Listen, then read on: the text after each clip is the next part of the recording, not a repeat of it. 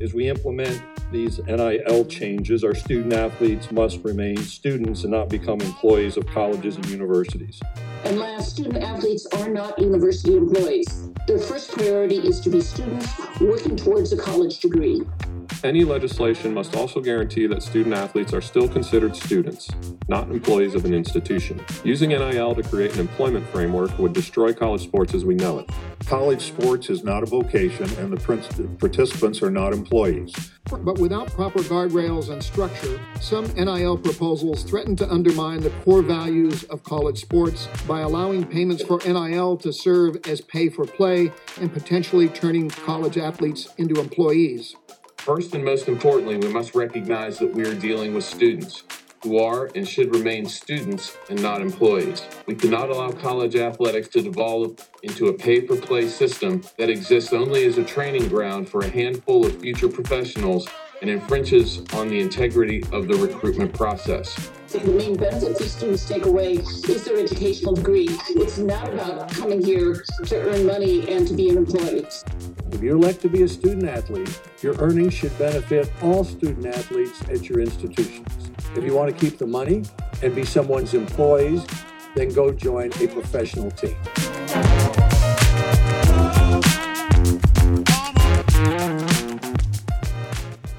Welcome back to the Big Amateurism Monologues.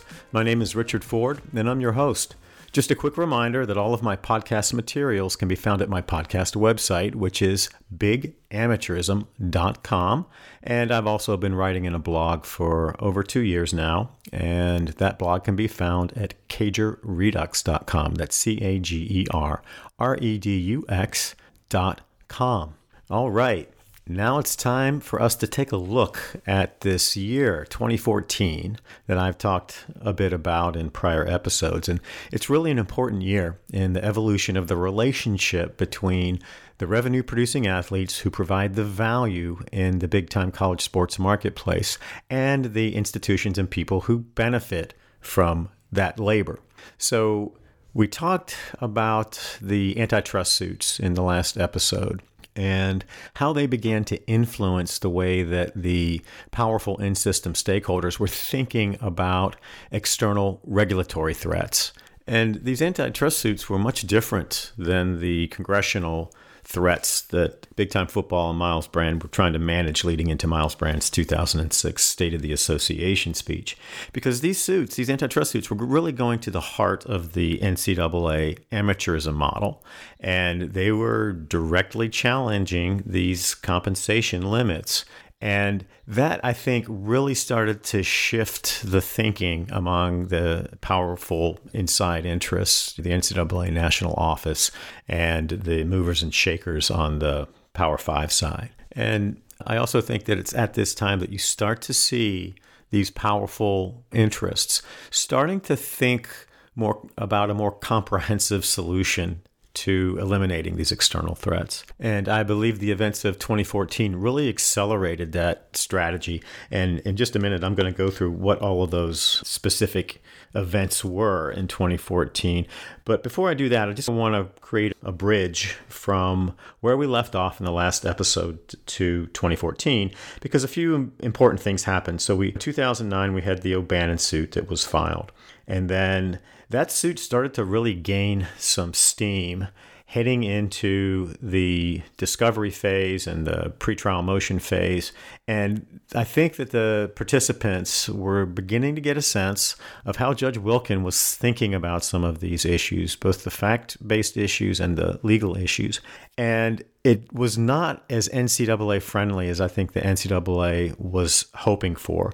So the anxiety level really started to ratchet up in proportion to the progress of that O'Bannon suit.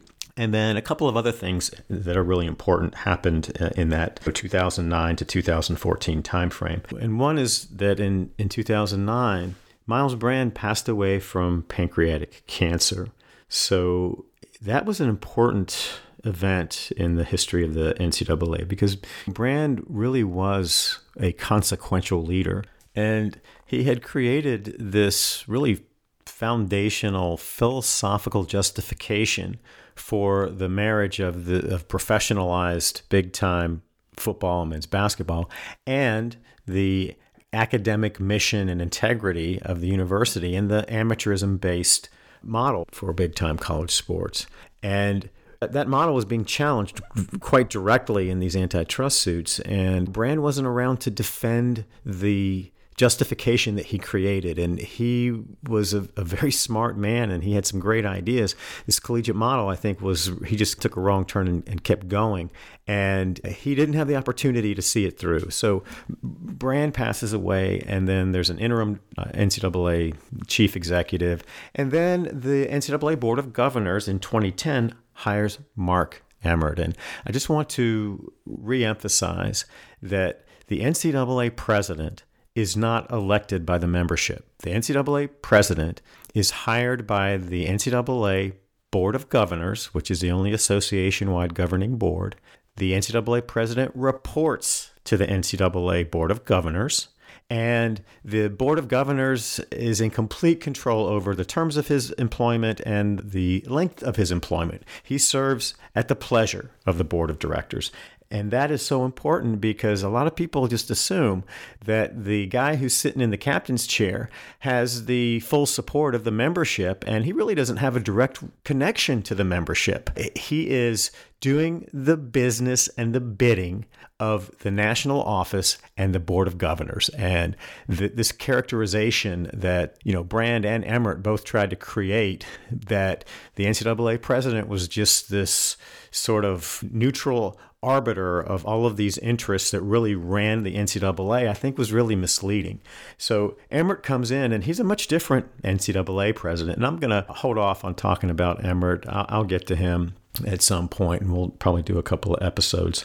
But I think that he is exactly what the NCAA wanted, and he's been doing exactly what the national office wants him to do, what the Board of Governors wants him to do, and more importantly, what the Power Five interests want him to do.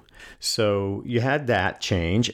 And then in 2012, you had a really important shift in the big time football marketplace when all of the big time football interests, the former BCS folks, put together the college football playoff. And that entity was incorporated in 2012. They did a, a long term deal with ESPN that was valued at about half a billion dollars a year. And under that format, they were having their cake and eating it too, because now they had this brand new national championship that had all the intrigue and potential uh, market value of, of championship tournaments.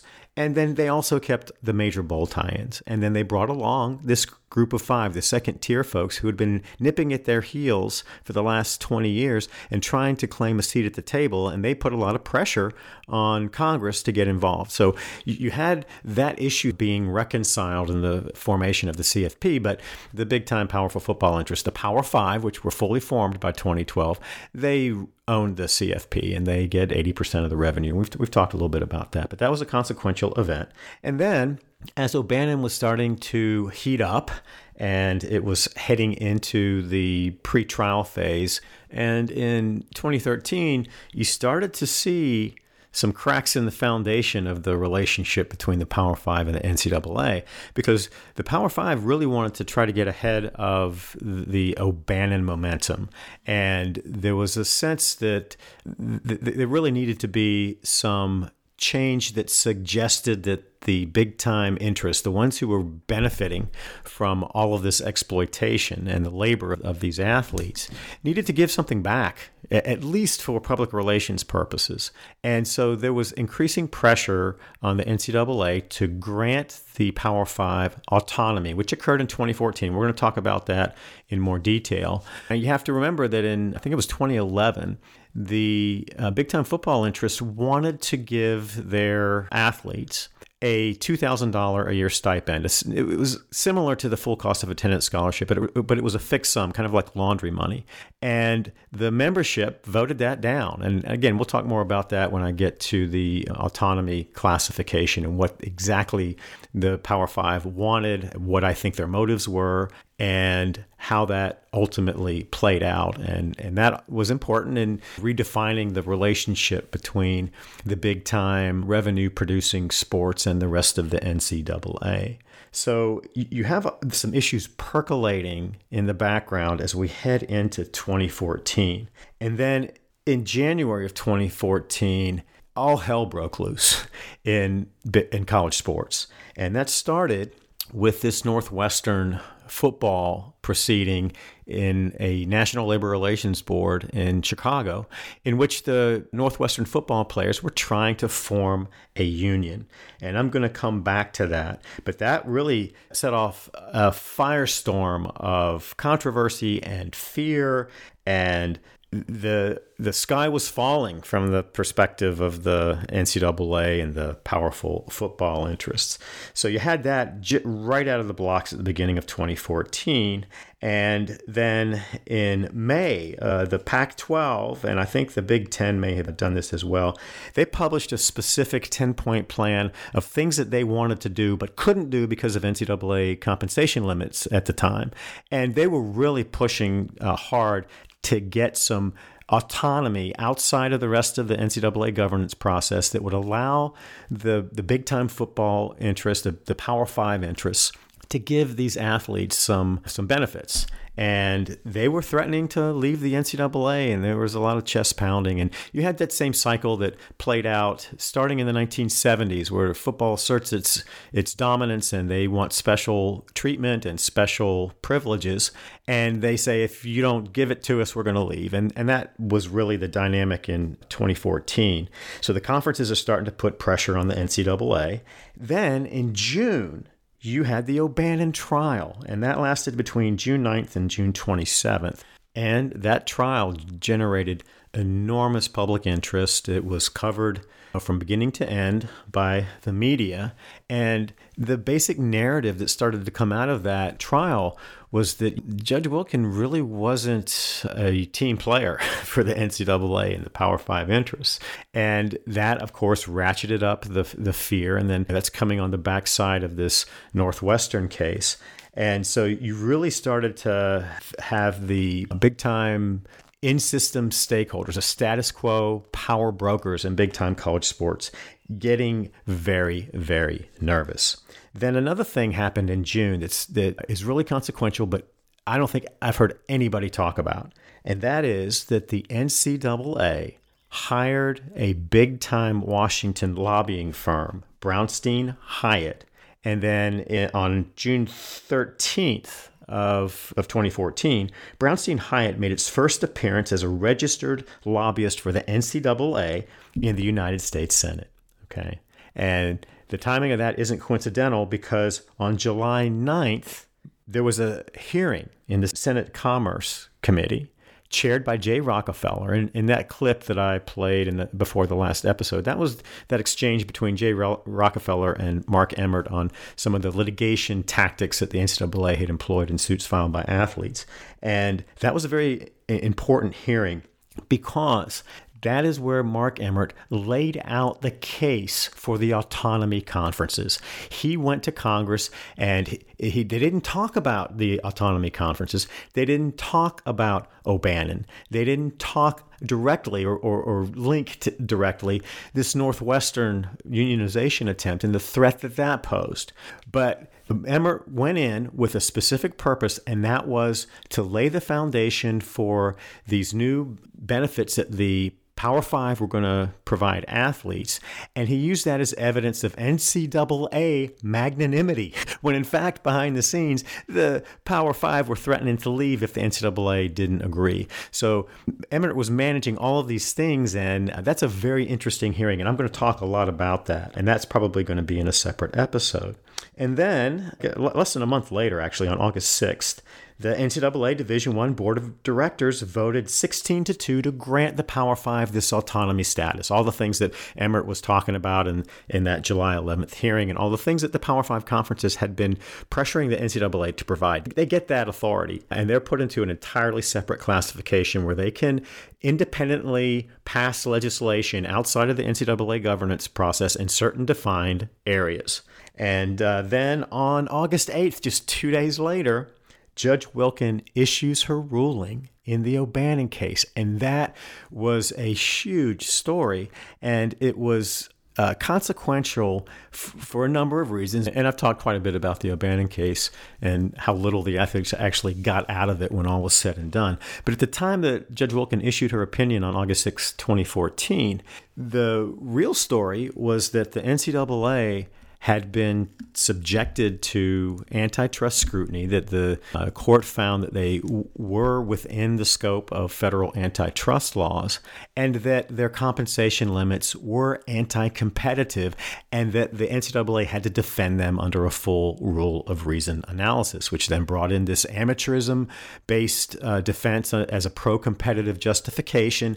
So, in the context of all of these events that were playing out in 2014, Judge Wilken's ruling was significant and it really scared the heck out of the NCAA and the Power Five. And then on August 17th, this Northwestern suit, which had been through the initial phase, was really put on ice by the National Labor Relations Board. And I'm going to talk about that more specifically in just a second. So you had all these things happening, and, and they really had an impact on the backside on the fundamental relationship between the revenue producing athletes and the institutional interests. And really, that's what we're talking about in this pay for play discussion. So, now let's go to this Northwestern case. And the reason this case is so, so important is that the central factual inquiry in determining whether or not the Northwestern football players were entitled to form a union was whether or not they were employees of Northwestern University. And that central question goes to the heart of the NCAA business model and its amateurism based business model because a fundamental precept of the business model is that universities cannot pay their athletes because if they do, then the athletes are employees. And this goes right back to what Walter Byers was trying to wrestle with in the 1950s, and the very reason that he created the fraudulent phrase, the student athlete. And the NCAA's purposeful insinuation of that phrase into its business model and into its language and into its propaganda is so central to the way that we think about college sports today and trying to shake people out of that conditioned response to the phrase student athlete, which means amateur ideal and scholar athlete and academics first, and all of this stuff is almost impossible. It's like trying to convince an atheist that God exists. And you're just not going to get anywhere. And that's happening in real time right now with all of these name, image, and likeness proposals, both in Congress and in state legislatures and by independent bodies like the Uniform Law Commission that are putting together these state nil laws. And the all of those laws, directly or indirectly, absolutely adopt and endorse the concept of the student athlete. And that's the starting point.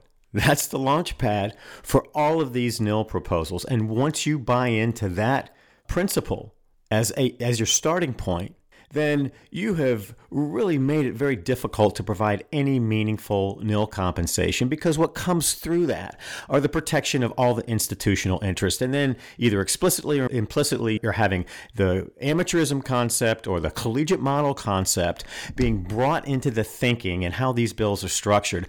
And what you're left with are bills that leave very little for the athletes, the room for them to maneuver in this nil marketplace, if it really ever exists, is very narrow. And basically, they're splashing around in the nil kiddie pool. But we're going to get into that when we start breaking down the event starting in May of 2019.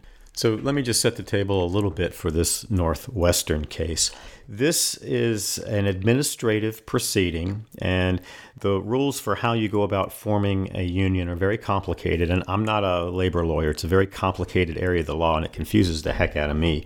So if I misstate this and we have some labor lawyers listening to this and laughing, give me a break.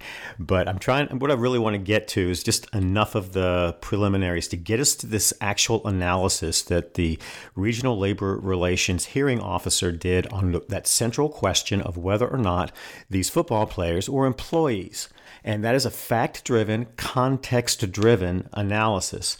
So the mover and shaker on the athlete side was an athlete named Kain Colter, and he was Northwestern's quarterback. Colter was a team leader, he was a two time captain of the team. He was an all Big Ten academic selection. And by all accounts, at least prior to this unionization attempt, Colter was deemed as a, a, leader and had the respect of his teammates and his coaches. So Colter was leading this effort in conjunction with an athletes' rights advocate on the West Coast, a guy named Ramogi Huma, who has a nonprofit out there, and he's a former UCLA football player, and he's been pretty front and center in some of these athletes' rights issues. I'm going to talk about him uh, later on when we get to the hearings in the Senate in 2020 because he appeared at three of them. I think there were four hearings. And so he was helping Colter, and Huma's organization had support, the support of the Steelworkers Union, and that became controversial. And there were all kinds of he said, she said issues surrounding this story coming into it and then on the back side of it. And there were some ugly components to that. And I'm going to hold off on that. I'm going to talk about it because it also took on a racial tone and uh, Colter is African American. And on the backside of this, there, at least by accounts, by credible third party accounts, there was a racial divide as well. And we're going to talk about that honestly. But so Colter comes into the case as kind of the, the face of this movement. And one of the things you have to do before you can file a proceeding to try to make the case that you're entitled to form a union is that you have to form the employee class and you have to have them sign union cards. And so there were meetings before they filed this proceeding, and most of the team members signed the union cards, and that then gave the organization that they formed really just for the sole purposes of being the movement and the plaintiff in, in this uh, proceeding. They then had the authority to file an action and then start the process. And this is an administrative process. So the way that, and this was also uh, in federal court. So there are state labor laws or federal labor laws. It's very complicated how they interact with each other. But this case was filed at the federal level, and you do the federal jurisdiction for labor labor hearings is uh, divided by region, and they filed in Region 13, which was which is in Chicago, and that's where Northwestern is located. That board had jurisdiction, and then you go in and you go before a hearing officer, and that hearing officer presides over the hearing, and it's an evidentiary hearing. They take evidence, you know, witnesses testify, and then they subpoena documents. And so you have a lot of the same features of a regular lawsuit, but it's not quite as formal, and the rules of evidence are not quite as strict. And the basic notion is, is, is let everything come in, and then the hearing officer will tease it all out. And you don't have a jury. This is just a, a person who specializes in labor law. And then the hearing officer, in conjunction with the regional director, issues an, opinion on the backside, and this moves pretty quickly. This is a is not a you know, long drawn out year after year deal like these antitrust suits. So once the the cards are signed and the union organization, the employee group goes to file their action and start the proceedings. And when the filing of that proceeding hits the media, the NCAA, the Power Five, all of their army of co conspirators and their whole array of soldiers out in the field fighting the good fight for amateurism and the student athlete and the collegiate model. They go ballistic. They just go nuts. And there's an outcry that, that there's any way that a group of athletes, revenue producing athletes, could be deemed employees. And the NCAA and the Power Five and all their satellite supporters, very powerful satellite supporters, all were screaming, no, this is the ex- existential threat, and this is going to be the death of college sports as we know it.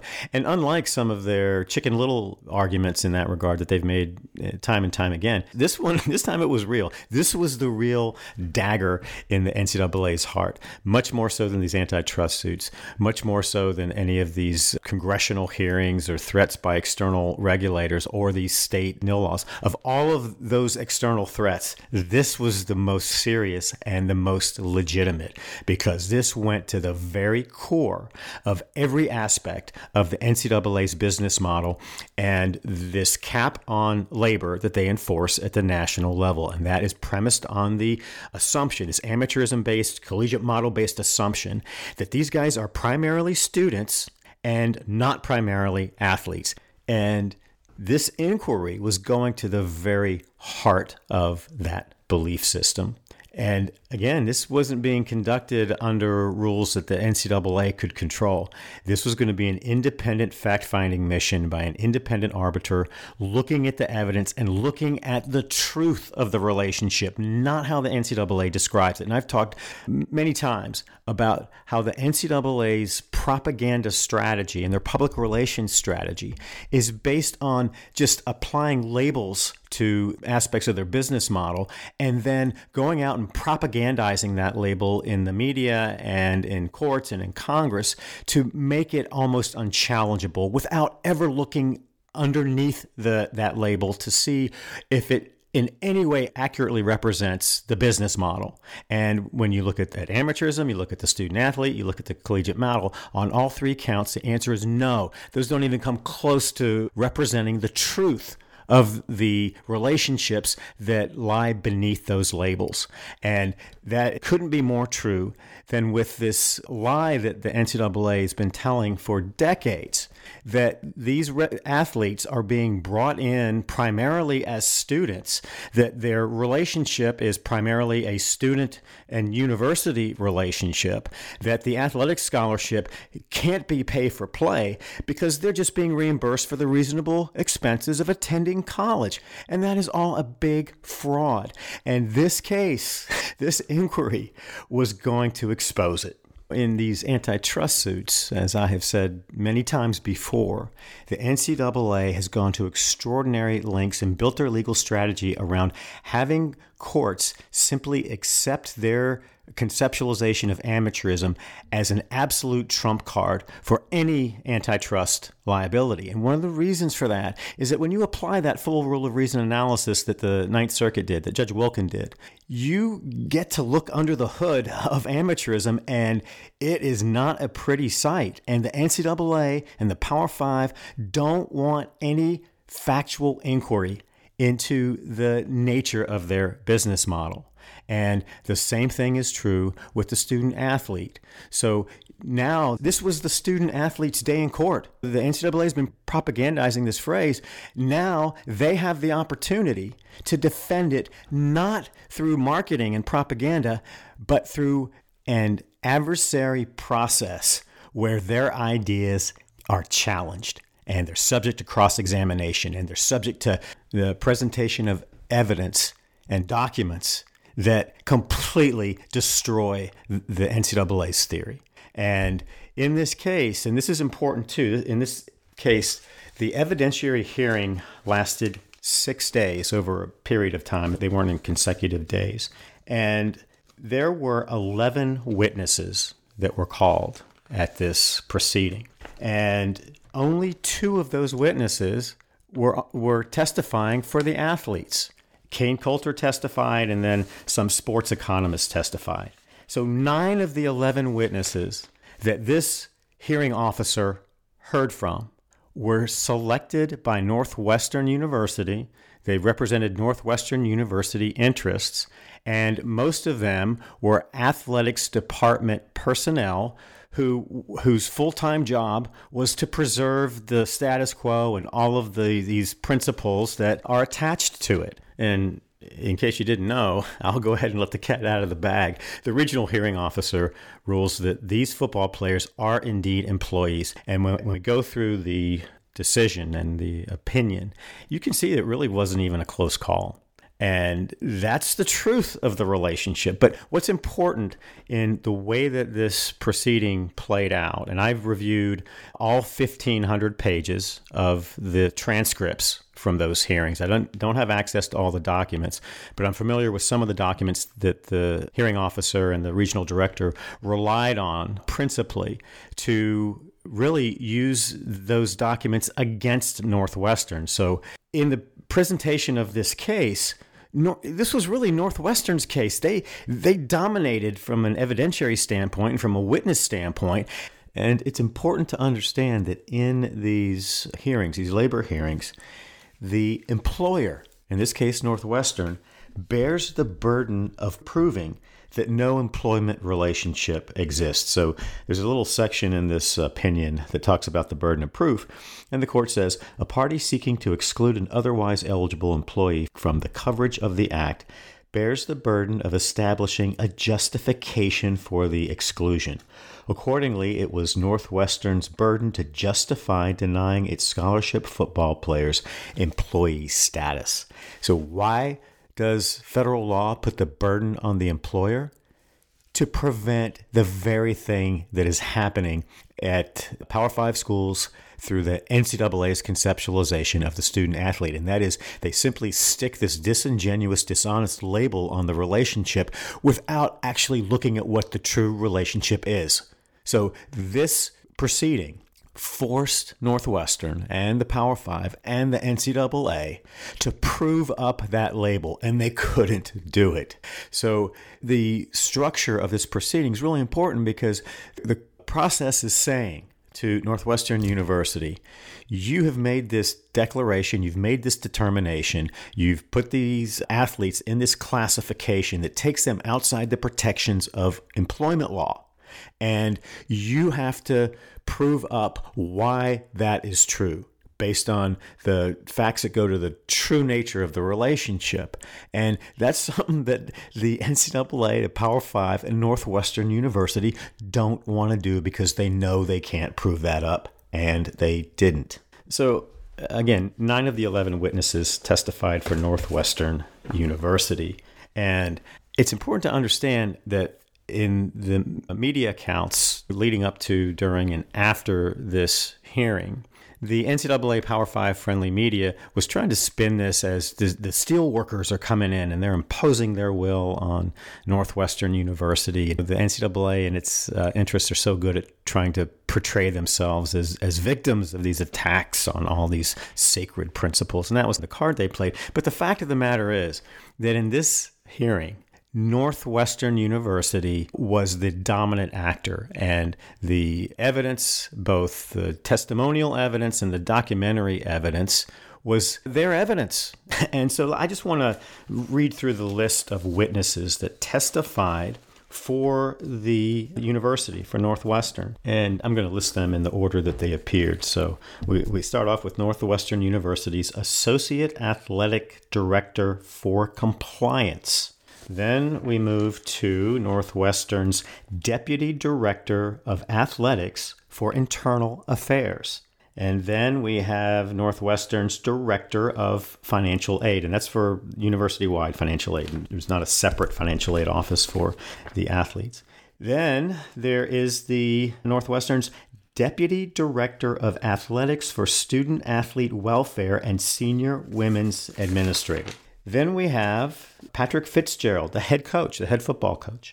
And then we have Christopher Watson, who was the admissions director. And he, that, again, that's for the university generally, not, there's no separate admissions officer in the athletics department. There's a liaison, and I think that one of those witnesses served that function. And then you had three athletes who testified, three football players who testified ostensibly on Northwestern's behalf, but when you read the hearing officer's opinion, almost all of the evidence that she relies on and the regional director relied on. Actually, the way it works is that the regional director, and the, this woman's name was Joyce Hofstra, or Hofstra, I'm sorry, like the university, Hofstra. She took in all the evidence, and then the regional director, a guy whose last name is Ohr, Peter Ohr, he actually wrote the opinion. But in, in this opinion, all of the evidence that goes to the core factors and criteria that determine whether or not somebody is an employee or not they came from Northwestern's testimony, from Northwestern witnesses, and from Northwestern documents. Northwestern University proved the athlete's case for them. And when you listen to some of these titles, you start to understand why.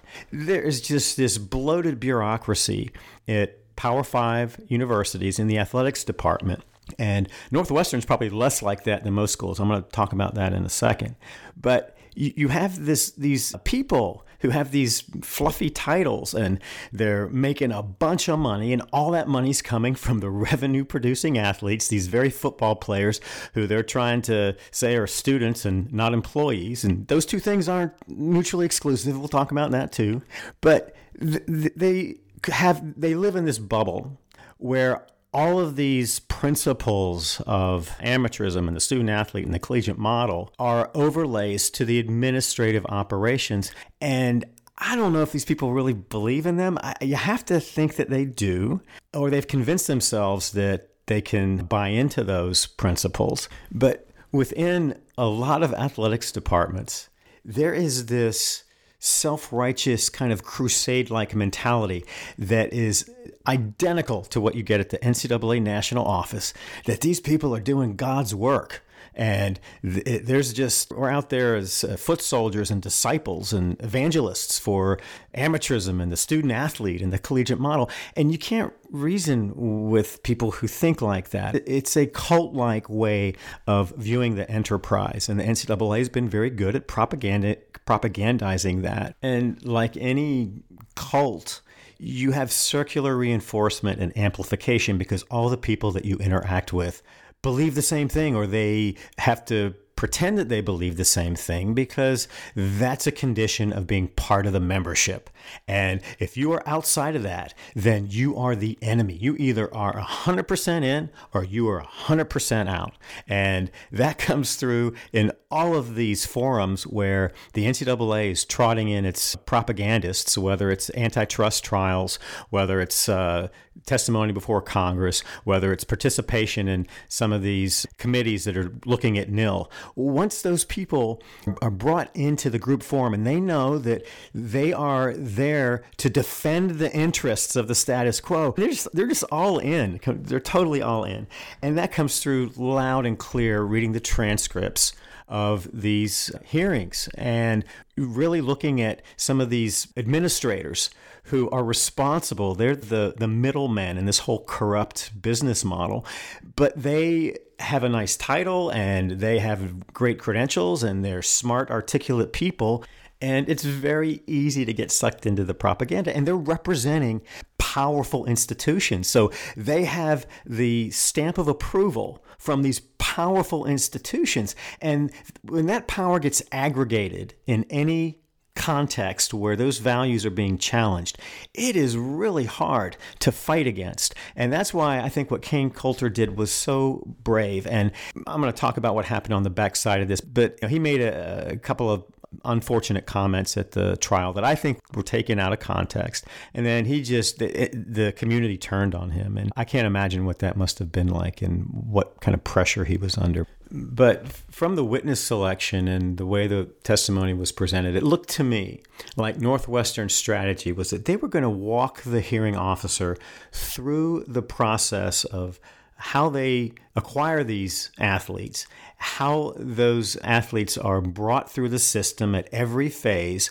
And all of that was designed to show that at every step of this process in the recruitment and the evaluation and the assessment of the their academic credentials and the fit with Northwestern University and then the offer of the scholarship and then the way that they are treated as athletes and then the values that they build around the the program that at every step of that process they have the student not the athlete front and center in their mind. And and that means of course that I think these people who are all I'm sure wonderful people all believe that they truly do have their priorities straight and that when these kids come in, they are concerned primarily with their experience as a student, with the educational experience, with the well being of the athletes.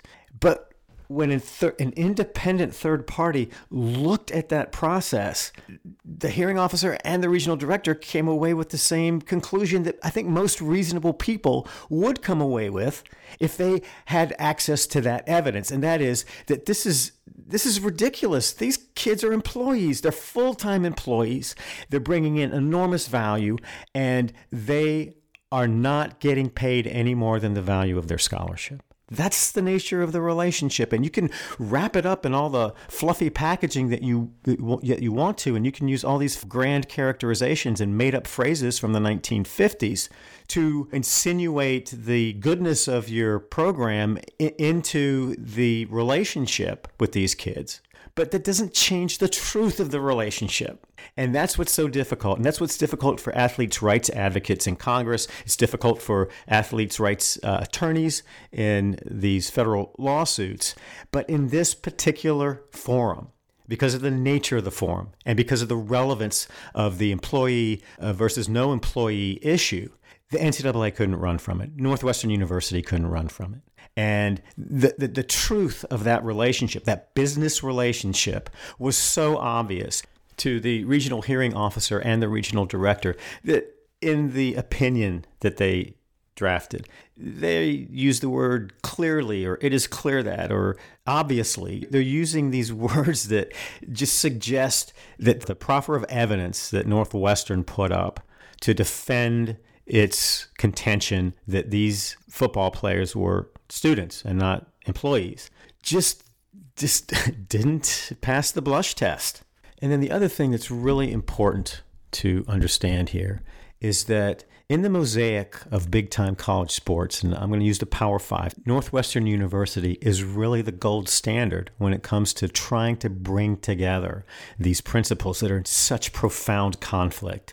And that is this professionalized business model, and then the desire to give these kids the opportunity to have a really life changing academic experience. And Northwestern does it the right way. They, they do the best that you can do in, in that crazy dysfunctional business model. And when you read the transcript and you look at the people who testified and you look at their credentials, and particularly the athletes, these are amazing kids. The athletes who testified, both Colter and the three athletes who testified ostensibly for Northwestern, just really impressive people. And so Northwestern's doing a lot of things right, and they're bringing in great kids, and they don't find themselves in the crosshairs of the NCAA. And Coach Fitzgerald Fitzgerald comes across as a really, really good coach and a good guy. And it was clear that all four of those players had the utmost respect for Coach Fitzgerald and held him in, in high regard. And uh, it's unfortunate that, that, I think Colter's testimony was twisted a little bit and he used a couple words he shouldn't have used. But it was clear to me, and again, as a former athlete, I can read between the lines a little bit, that these guys really like Fitzgerald. And the athletics director, Jim Phillips, who is now, I think, the commissioner of the ACC. And when this thing was filed initially, both Coach Fitzgerald and, and Phillips came out and really made comments that were supportive of athletes really taking a stand and, and trying to do the right thing. And I believe that came from a place of authenticity. And unfortunately, that dynamic changed when the athletes started winning. So after the regional board held that they were entitled to form a union because they were indeed employees, the the worm turned and the dynamic just completely changed, and that is unfortunate. But uh, the, the point of, of that is that Northwestern's doing it the right way. They graduate all their kids; they're at the top of the list in, in academic performance, and they have just a long list of academic All Americans and All Big Ten academic selection, all that stuff. So this is as good as it gets. So if you're going to have a case where the student athlete is going to be on trial. This is the best case you can hope for if you're the NCAA or the institution. If you're supporting institutional status quo interests in the current business model in the Power Five, and you have to take a school to court to defend the student athlete, Northwestern's your number one choice. And there's some other great uh, options out there Duke, Stanford, Vanderbilt. Uh, I'm not trying to leave anybody out, but Northwestern is right at the top of that list. So this is as good a case as the NCAA or the Power Five was going to be able to make for the argument that these kids are really students first. So it's in that context that the court looked at the actual evidence and not the propaganda or the labels that the NCAA and the in system stakeholders apply to the labor force. And they just looked at it and said, no, no, these kids are employees even in the setting that is the the best case scenario in big time college sports. Said no, these kids are employees. And again, I think when I get to some of the language that the opinion used, I don't think it was a close call. And so, one more thing before I actually get to the legal standard and how the court applied it. The, the athletes did a really smart thing. They weren't arguing that there was this false choice between student on the one hand and employee on the other. That is a false choice. And what they said was you can be both. The opposite of employee is not student. Those two capacities are not mutually exclusive. And the NCAA wants you to believe that. And that is built into the propaganda. And Judge Wilken came around to that and said this explicitly in talking about remedies in both O'Bannon and Alston that uh, somehow you can't be a student or you cease to be a student if you receive a penny above the full cost of attendance athletic scholarship. It's just ridiculous on its face. But federal judges buy into it. Senators buy into it, state legislators buy into it, smart people who are trying to do work on nil outside of those forums, they buy into it. And it just seamlessly gets brought into all of these consequential discussions among really powerful decision makers. So that was a good framing. And then the court begins its actual analysis and applying the facts to the criteria. And I'm just going to start with the criteria, and then I'm going to go through the facts so you understand how they are relevant. So there are three primary criteria that courts use to decide whether someone is an employee under federal law. And an employee is defined as a person who performs services for another, one, under a contract of hire, two, subject to the other's control or right of control, and three, in return for payment.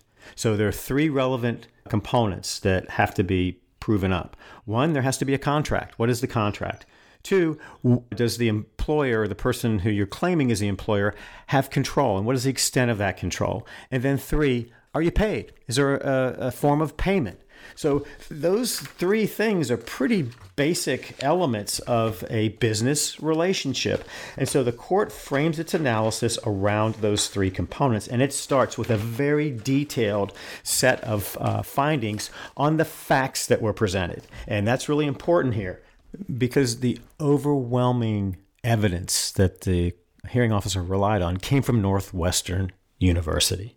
So the hearing officer and the regional director they walk through the entire process from the time an athlete is recruited to the time they get their scholarship to the time they enroll and begin providing their athletic services to the university. And then they do a really detailed breakdown of the hours that the athletes spend on various components of their requirements under the contract that they sign, which is the athletics scholarship. And then they also compare that to the student side. And so the court begins really with the recruiting process to frame the very beginning of the relationship and the purpose of the relationship. And the court makes clear from the very outset that the primary criteria in the selection of this pool of, Northwestern students is their athletic talent, ability, and skill. So the football coach is seeking athletes first, and the way the process works, if they meet that threshold criteria, are they suitable athletes? Then they look at whether they can be successful as students at Northwestern, and then they look at their credentials to see if they can be admitted with a straight face to Northwestern. And again, Northwestern's maintained very high standards in that regard, and so it struck, I guess, as good a balance as you can. And Colter had a nice record, and so did all these guys who testified. But the point is that the threshold consideration was athletic ability. And that dominates the relationship from the very beginning all the way through to the very end. And then the court looks at how they go about determining this academic fit, the fitness for admission. And so they have somebody in the athletics department whose primary responsibility it is to review the academic credentials after they've made the decision that the that this uh, athlete is suitable for the football team. And then the athletics department does this kind of uh, quick look at all of the criteria that the admissions office would look at, and then they coordinate with the admissions office. There's a, a, direct line there. So even though technically the admissions office isn't involved in these initial qualifications and threshold decisions, they have a role.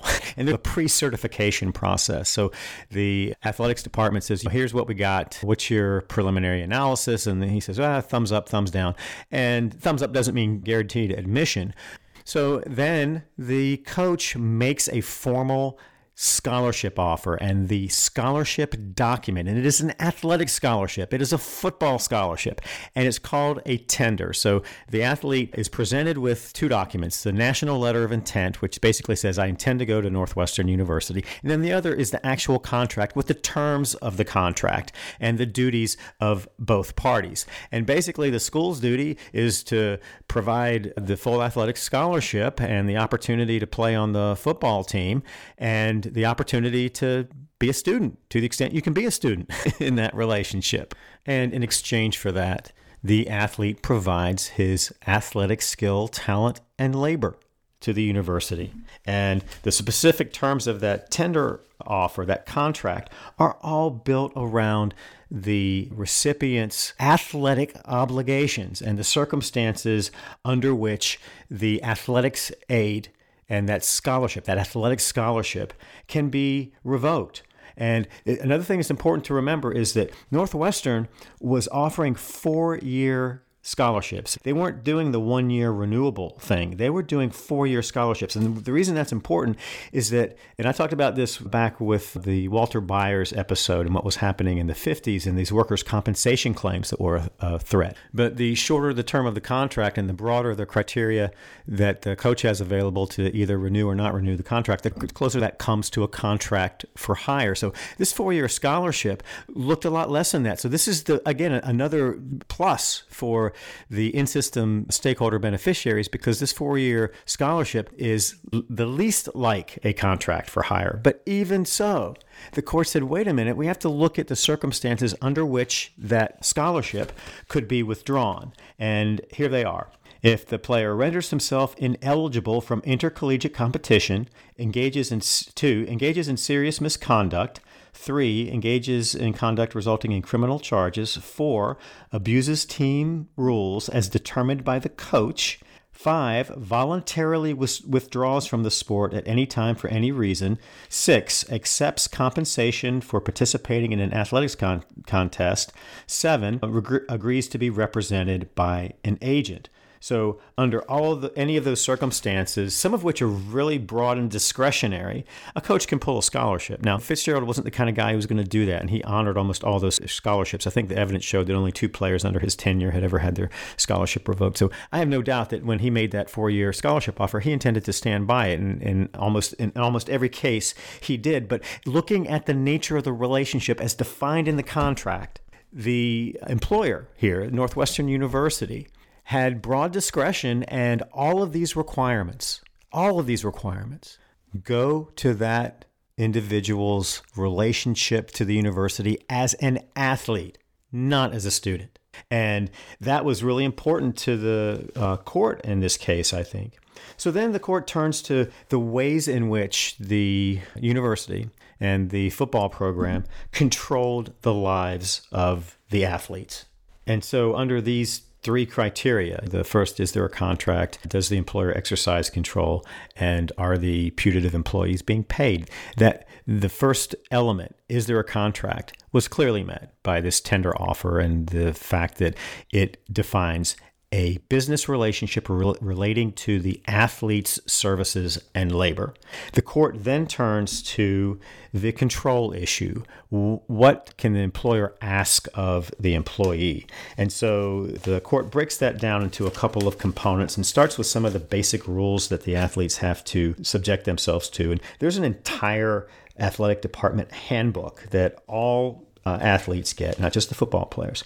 But the court notes that this applies only to the athletes and that Northwestern's regular students and, the student population is not subject to those rules and policies. The court then looks at all the ways that the athletics department and the football program micromanage the lives of these athletes. They have to provide detailed information on the kind of car that they drive, they have to abide by a social media policy that restricts what they can post. And then they are not allowed to deny a coach's friend request. I, I, really like that one. They can't give media interviews unless they are directed to participate in them and they're arranged by the athletics department and players are prohibited from profiting off of their name, image, and reputation, including selling merchandise and autographs. And at the same time, they're required to sign a release. And even though the NCAA no longer requires the name, image, and likeness release uh, after the O'Bannon case, the conferences and the schools still do and then they have to submit themselves to uh, drug and alcohol policies and they have to dress a certain way when they're traveling. A lot of these things are things that a regular corporate employer might require of their employees. And then they talk about the time commitment. And really, I think this is where the rubber uh, met the road. And, and a lot of this came from Kain Colter's testimony, but the three athletes who testified for Northwestern said the same thing. so I don't think there was any question that from the player's standpoint, the time commitments were as they are described in the court's opinion. But basically, these guys are kept working on football business almost year round. Over a calendar year, they have a total of nine weeks of discretionary time. You have the regular season, then you have the spring season. Most people know about that. But then there are these mini seasons in, in the summer, and then in the preseason, and then between the regular season and spring football, and then between spring football and leading into the summer. So they are kept busy year round. And even though the NCAA has these ridiculous rules, rules on time balance that are supposed to restrict the number of hours that an athlete spends on their athletic duties to 20 hours a week. Those rules are a joke. And they're called countable athletically related activities. And there's a whole list of things you can and can't do. The, the, the shorthand for that is CARA. And the court analyzes uh, CARA and basically exposes it as a sham because all of these extra requirements are imposed on these athletes. And so there are all these workouts that are done that are uh, mandatory and they are being monitored and they're not directly supervised because that would count as practice. So you have a, a team captain or a team leader or a position leader running a lot of these practices, or you have a strength and conditioning coach doing a lot of this in between stuff where they're really trying to keep the athletes uh, in top shape heading into the next important phase of the season. But this rounds out to between 20 to 25 hours a week for these mini things, the things that fit in between the, the, the most important parts of the season. But during the preseason, they're working 50 to 60 hours a week, according to the evidence presented by Northwestern University. And then during the in season, they're working 40 to 50 hours a week.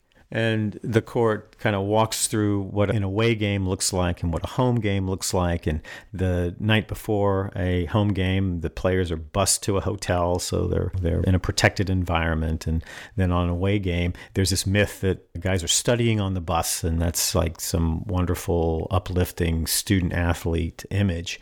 But that really doesn't happen very much. And then the court pulls out a quote from the handbook, the football team's handbook, that says, "quote." When we travel, we are traveling for one reason to win, and win is in full caps, to win a football game. We will focus all of our energy on winning the game. And that's the reality. The players know that. And the court uses as an example an away game at Michigan. And if you're on the bus, it's a five hour trip from uh, Chicago to Ann Arbor and if you're on the bus to that game, you're thinking about Michigan. Uh, you're not thinking about your chemistry exam or your sociology paper. So, and the players, again, they understand that. And then the last thing the court addresses in its uh, characterization of the facts and its framing of the issues is really important because it talks about the revenue generated by the football program to put into context the stakes that exist in these relationships, these business relationships. And again, you have to remember that Northwestern's probably on the lower end of the revenue generation in, in football compared to other Big Ten universities. and it's the only private university in the Big Ten. But between the period 2003 and 2012, the football program generated total revenues of 235 million and incurred expenses of 159 million. But remember, under this Myles Brand conceptualization of the student athlete, that 159 million in expenses wasn't all going to football and men's basketball. That was going to fund scholarships for non-revenue athletes. So built into those expenses are really the infrastructure of the entire athletics department and all these athletic salaries and all these bloated administrative positions. And then so that comes down to about 30 million a year uh, in revenue and about 21 in expenses. And you know, that's big money. Again, it's not the same kind of money you'd find at Michigan or Ohio State, but it's big money. And so eh, you know, there's no question that these athletes have enormous pressure on them to perform in a way that has the revenue producing products maximizing their market value as the collegiate model demands and that that relationship can't honestly be characterized as anything but an employer employee relationship.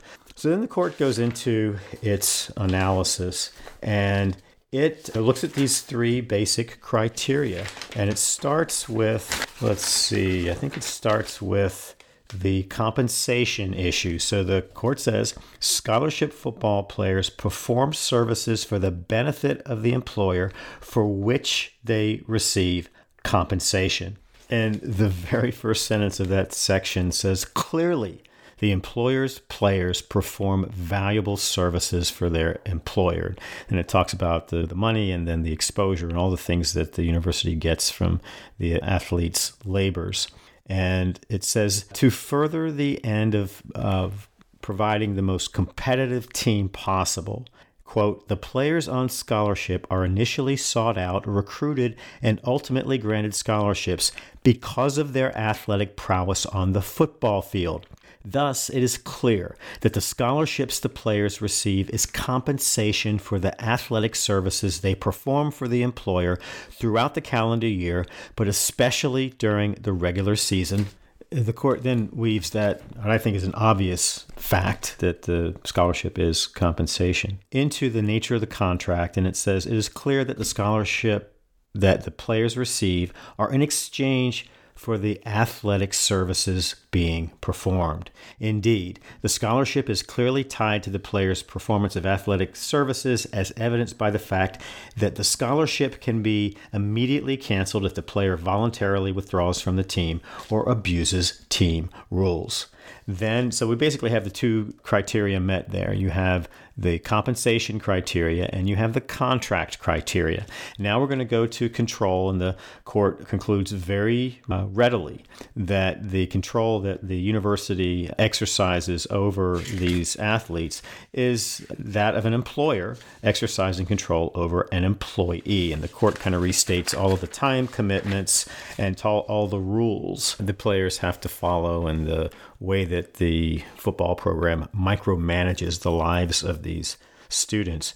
And then, so the court concludes all these tests have been met, and we have absolute control, we have a contract, we have compensation. Then the court goes to addressing a case that the Northwestern lawyers relied heavily on, and that was a case called Brown University, in which some graduate students at Brown contended that they were employees and not students. And the court in Northwest, this Northwestern case basically said, look, that case doesn't even apply because there is at least a plausible case to be made that the graduate students in Brown were actually students first. You can't make that case with these athletes. So the court says, although I find that this statutory test in, is inapplicable, and that's the one they applied in Brown, I'm going to talk about that in a second.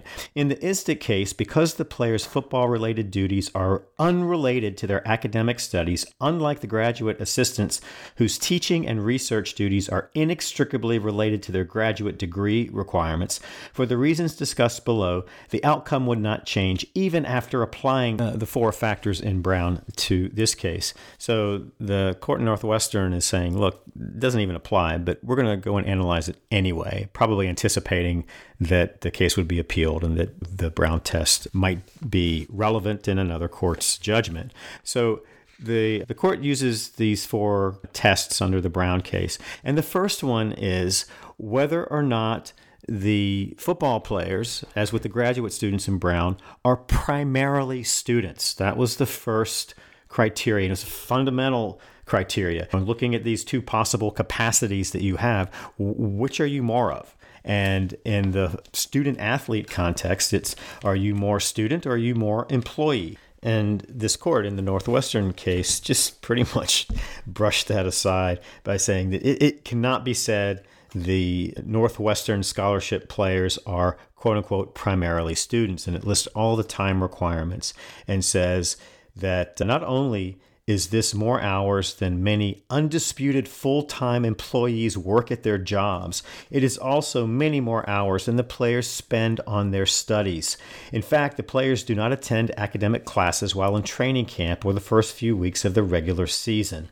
And the court pointed to the evidence and said that during the season, when school starts, the football players are working 40 to 50 hours per week on football related activities while only spending about 20 hours per week attending classes. Then the court goes to the second criteria, and that's whether the athletic duties are a core element of their education degree requirements.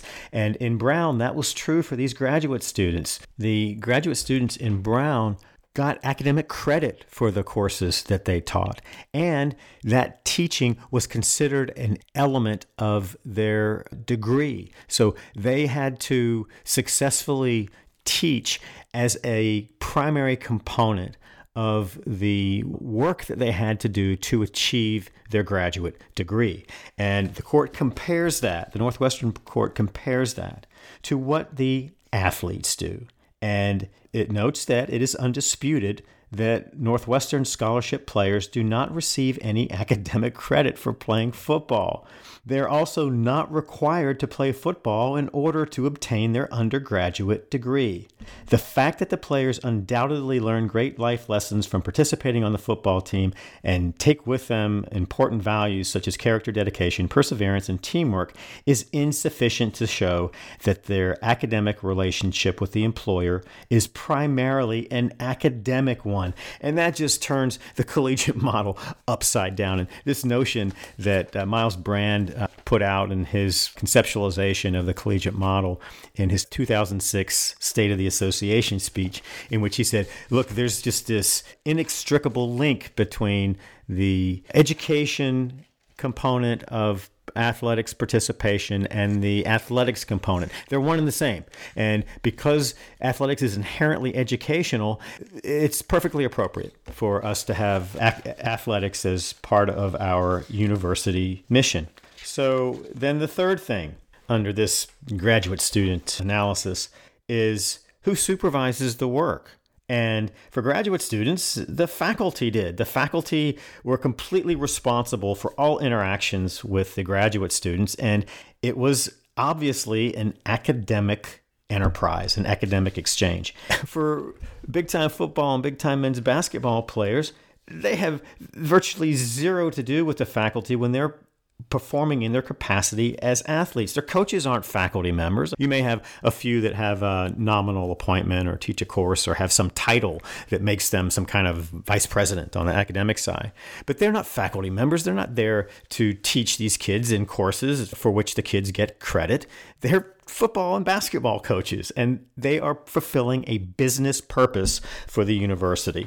All right. And then there's this final thing, and this is really important because the Northwestern University and the NCAA, they claim that, as in Brown University, the athlete's compensation was not pay for services performed, but rather financial aid to attend the university.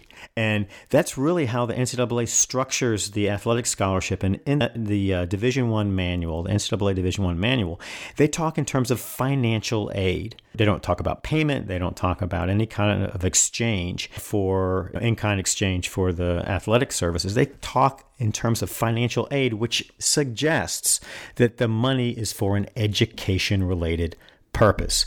And so the the court looks at that and says, no, that's not the case at all. This isn't financial aid for academic purposes. This is pay for play. And the two relevant facts in the Brown case were that the graduate assistants in that case received the same compensation as the graduate fellows for whom no teaching or research was required, and two, that the graduate students' compensation was not tied to the quality of their work. And the Northwestern court contrasts that with these athletes and they say that the employer never offers a scholarship to a prospective student unless they intend to provide an athletic service to the employer. In fact, the players can have their scholarships immediately canceled if they voluntarily withdraw from the football team. And they then compare the scholarship athletes to walk ons. And this is a really interesting way of looking at it. But it's true. In contrast to scholarships, need based financial aid that walk ons or other regular students receive is not provided in exchange for any type of service to the employer. For this reason, the walk ons are free to quit the team at any time without losing their financial aid because their financial aid has absolutely nothing to do with their athletic ability.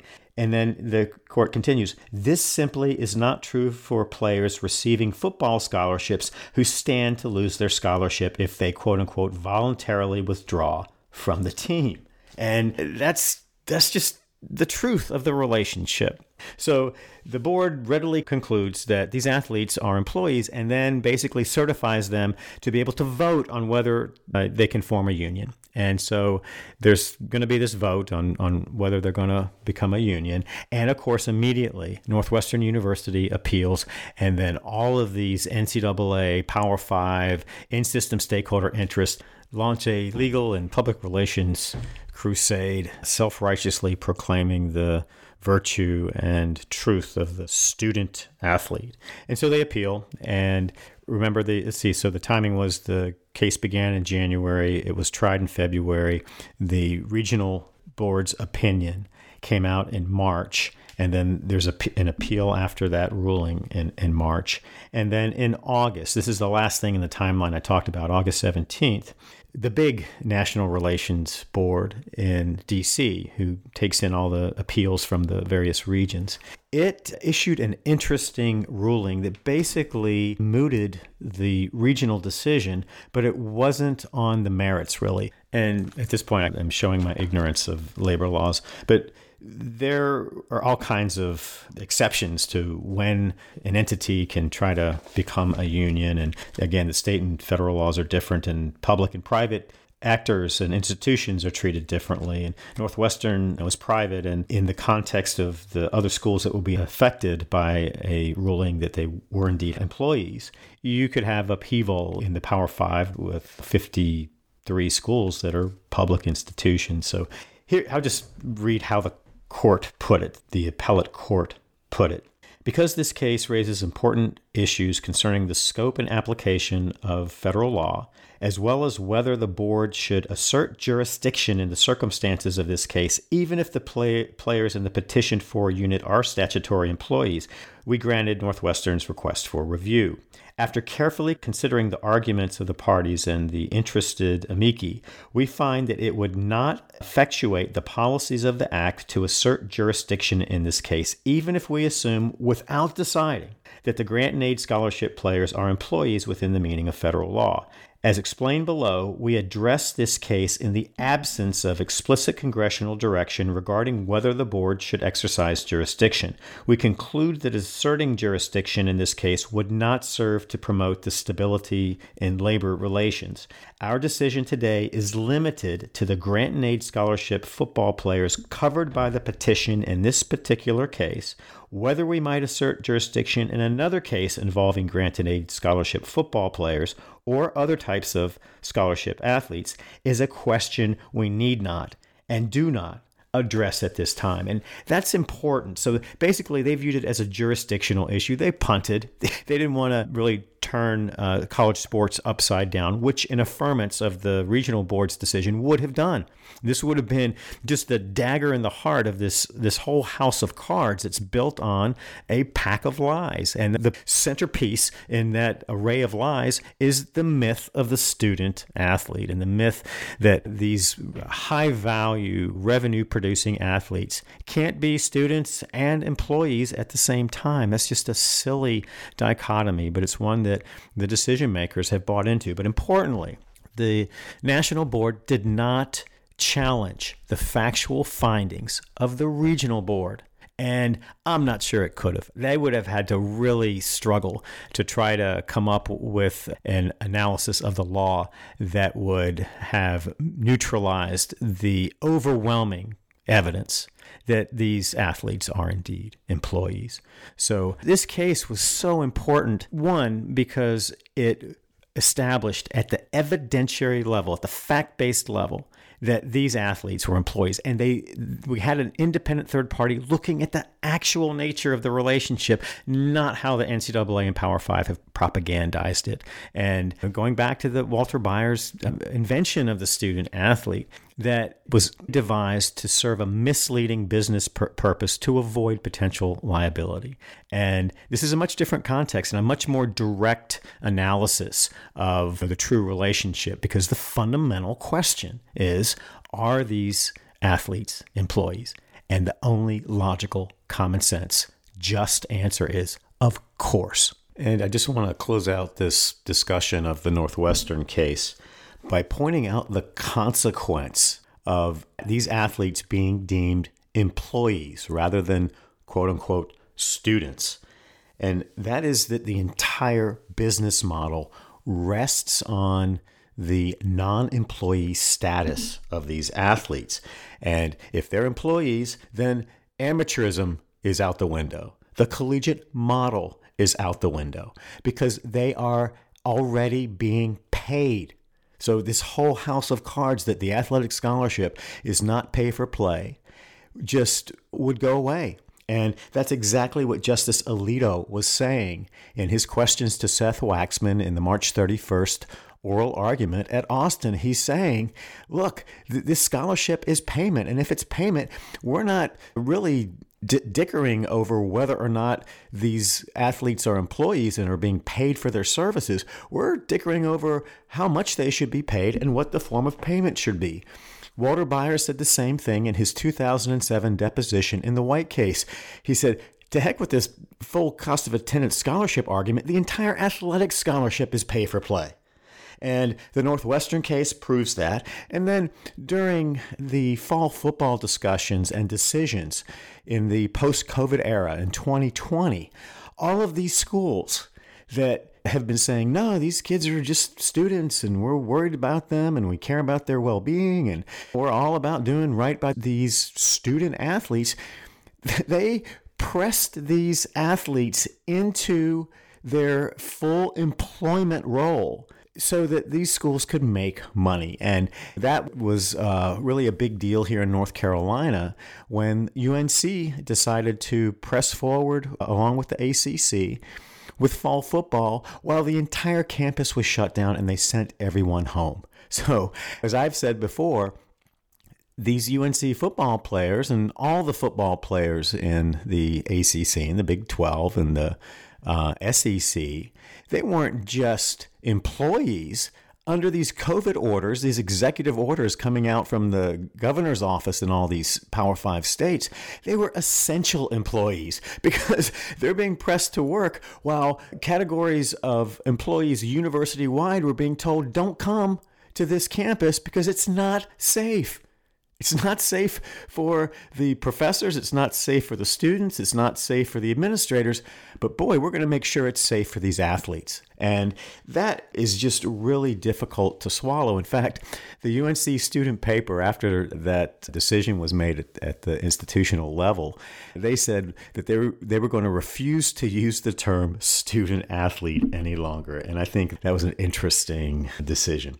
So, the last thing about this that's so important is that this propagandized version of the student athlete, which the institutional interests have clung to without any inquiry into the true nature of the relationship between these high value revenue producing athletes and the beneficiaries of that labor, they have abandoned some of the most core principles of higher education. And one of them is to make decisions based on evidence based inquiries and to use critical analysis and critical examination to look at the truth of the issue that's being analyzed. But these institutions, some of our most prestigious institutions of higher education, are simply dispensing with the facts. They don't want to analyze the facts. They don't want anybody talking about the facts and the true relationship between the athletes and the institutions. They want to indulge the fantasy and the label that the in system stakeholder beneficiaries apply to that relationship. And then it just is because it has been proclaimed. And that blind deference to this propagandized label of the student athlete is being applied in the same way by uh, Congress and by federal courts and by these independent bodies that are looking at name, image, and likeness compensation.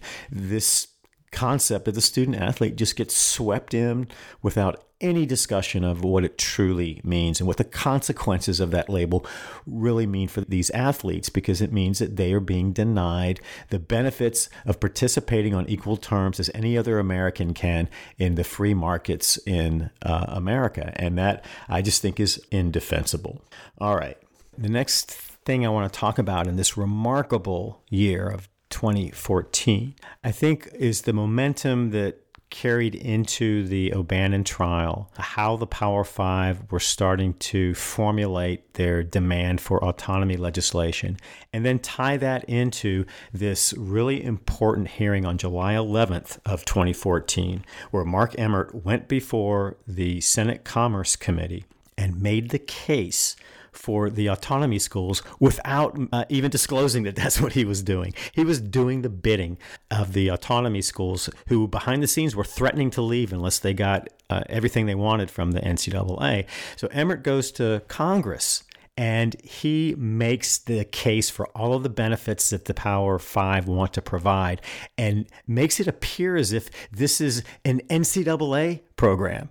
And it's fascinating. So, we're going to talk about that. And there was some really interesting testimony there. And then uh, we're going to talk a little bit about what exactly the autonomy legislation looks like, and then how the uh, full cost of attendance scholarship changed after the O'Bannon ruling. So the O'Bannon court ruled on August 8th of 2014, and just two days before that, the NCAA Board of of directors granted the Power Five this autonomy status, and those were linked together. But you had this full cost of attendance scholarship coming in through O'Bannon as nil compensation, and then soon after that, you had the uh, Power Five through their autonomy authority and their autonomy classification, offering a different kind of full cost of attendance scholarship. And it was really interesting because that was relevant in the attorney's fees battle uh, in O'Bannon. And I think I'll talk a little bit about that as well. So I think we're going to wrap this up. And I want to thank you so much for joining. It's always a pleasure to have you along. And I really hope you're back for the next episode of the Big Amateurism Monologues. Take care.